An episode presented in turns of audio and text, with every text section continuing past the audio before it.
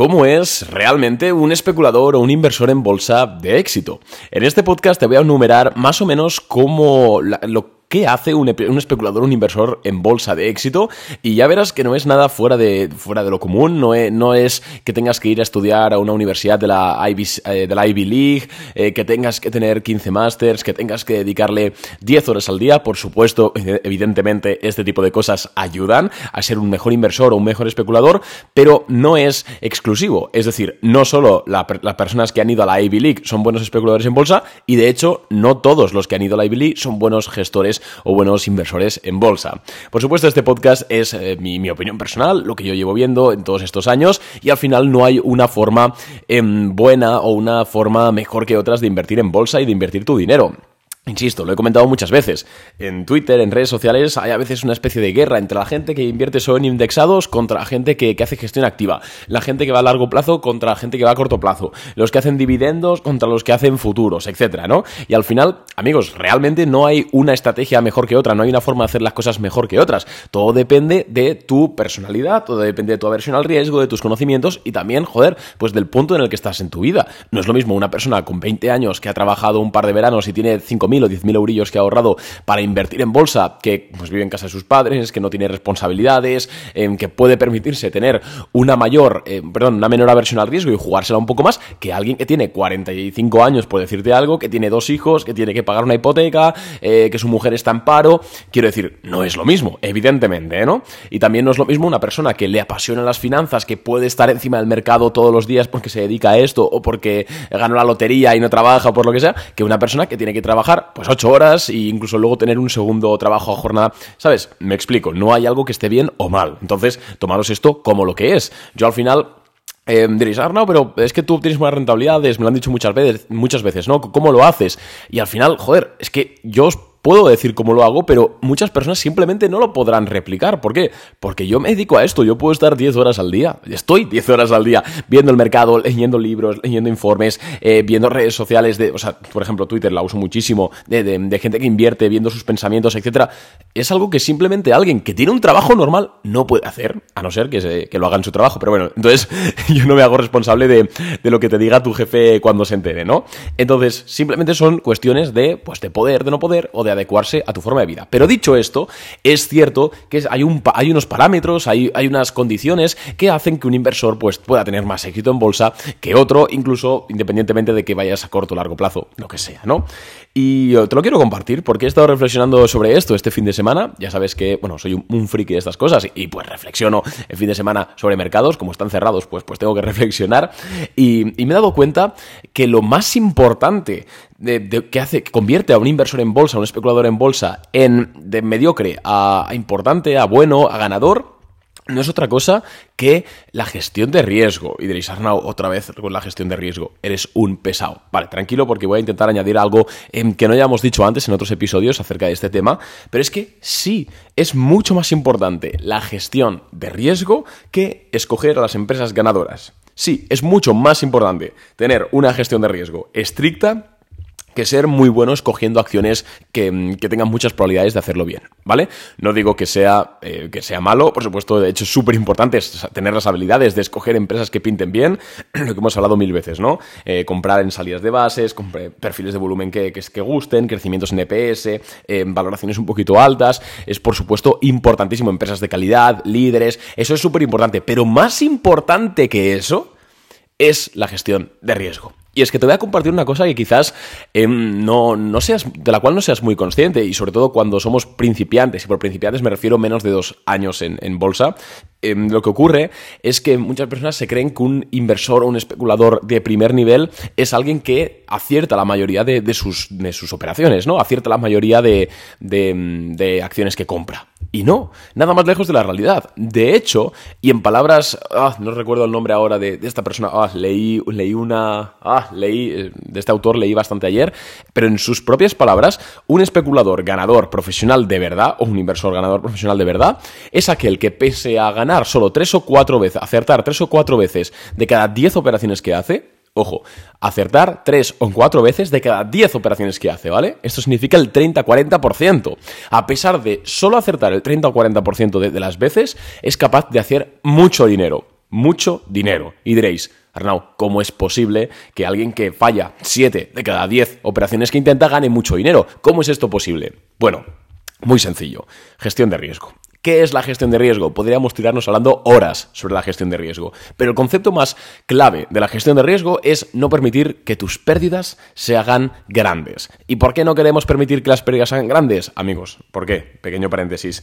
Al final, en bolsa, la herramienta principal que tenemos para hacer más dinero es nuestro dinero. Así como si nosotros nos dedicásemos a arar el campo, nuestra, nuestra herramienta principal sería un tractor. Sin un tractor, por muchas ganas que tuviésemos de arar el campo y por muy motivados que estuviésemos, pues o lo hacemos a mano, por lo cual tardaríamos muchísimo, o nos vamos, a, nos jodemos, ¿no? En ese sentido. Entonces, aplicado a la bolsa, la herramienta principal para generar rendimientos es tu capital. Punto. Si tú pierdes parte de tu capital, vas a perder la capacidad de generar más rendimientos. Y amigos, normalmente la gente en bolsa va mejorando con el tiempo. Tú eres peor en tu, primer, en tu primer año como inversor que en tu cuarto año como inversor. Entonces, si en tu primer año tú pierdes dinero, en tu quinto año vas a tener menos eh, poder adquisitivo para aprovechar esos conocimientos nuevos que has tenido. Entonces, la gestión de riesgo está para limitar nuestras pérdidas, limitar las veces que nos equivocamos al mínimo exponente posible.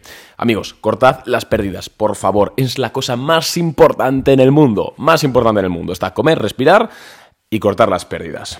Entonces, Arnaud, vale, pero ¿cuál es un buen porcentaje para cortar las pérdidas? Bueno, para que tengas más o menos un baremo de lo que fue nuestro, nuestro 2023 en Boring Capital y por, por, extensión lo, que yo hice en, en 2023, la pérdida promedio, es decir, si coges solo las operaciones que salieron en pérdida, que salieron mal de nuestro 2023, eh, nuestra pérdida promedio fue del 3,5%. Es decir, en promedio por cada operación que, perdemos, perdemos un 3,5%. En ocasiones menos, en ocasiones más, ya lo sabéis, pero en 2023 fue, fue esta pérdida.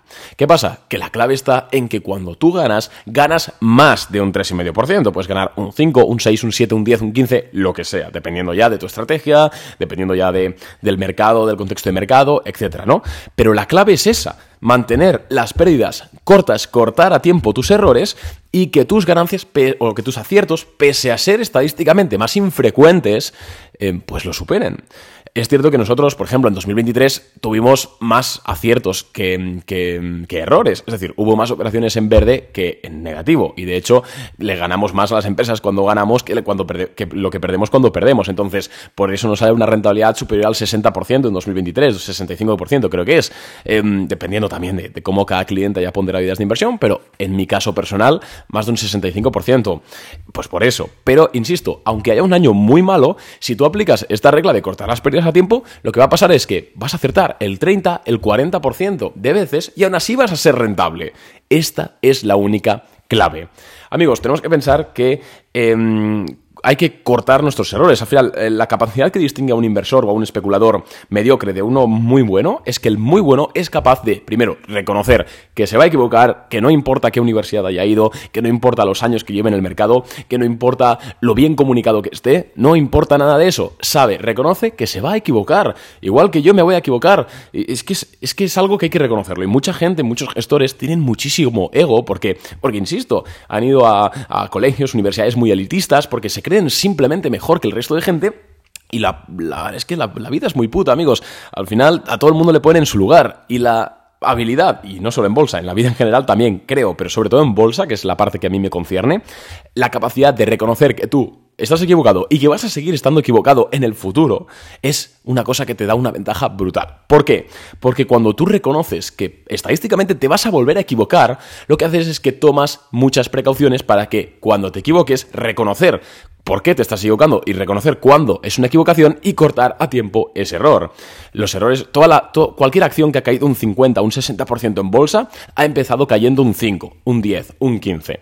Si nosotros reconocemos eh, antes de tiempo eso y limitamos las pérdidas a un 5, a un 10, vamos a evitar perder un 60 o un 50% de nuestro capital. Esa es la clave. No hay más clave que esa. Y luego ya podemos hablar de lo que queráis, de cómo encontrar las acciones que más probabilidades tengan de subir, de cuándo entrar, cuándo no, em, del fondos eh, de fosos económicos, podemos entrar a crecimiento de PS, podemos entrar a lo que os dé la gana. Pero este concepto debe estar súper integrado en vuestra operativa y en vuestra forma de pensar.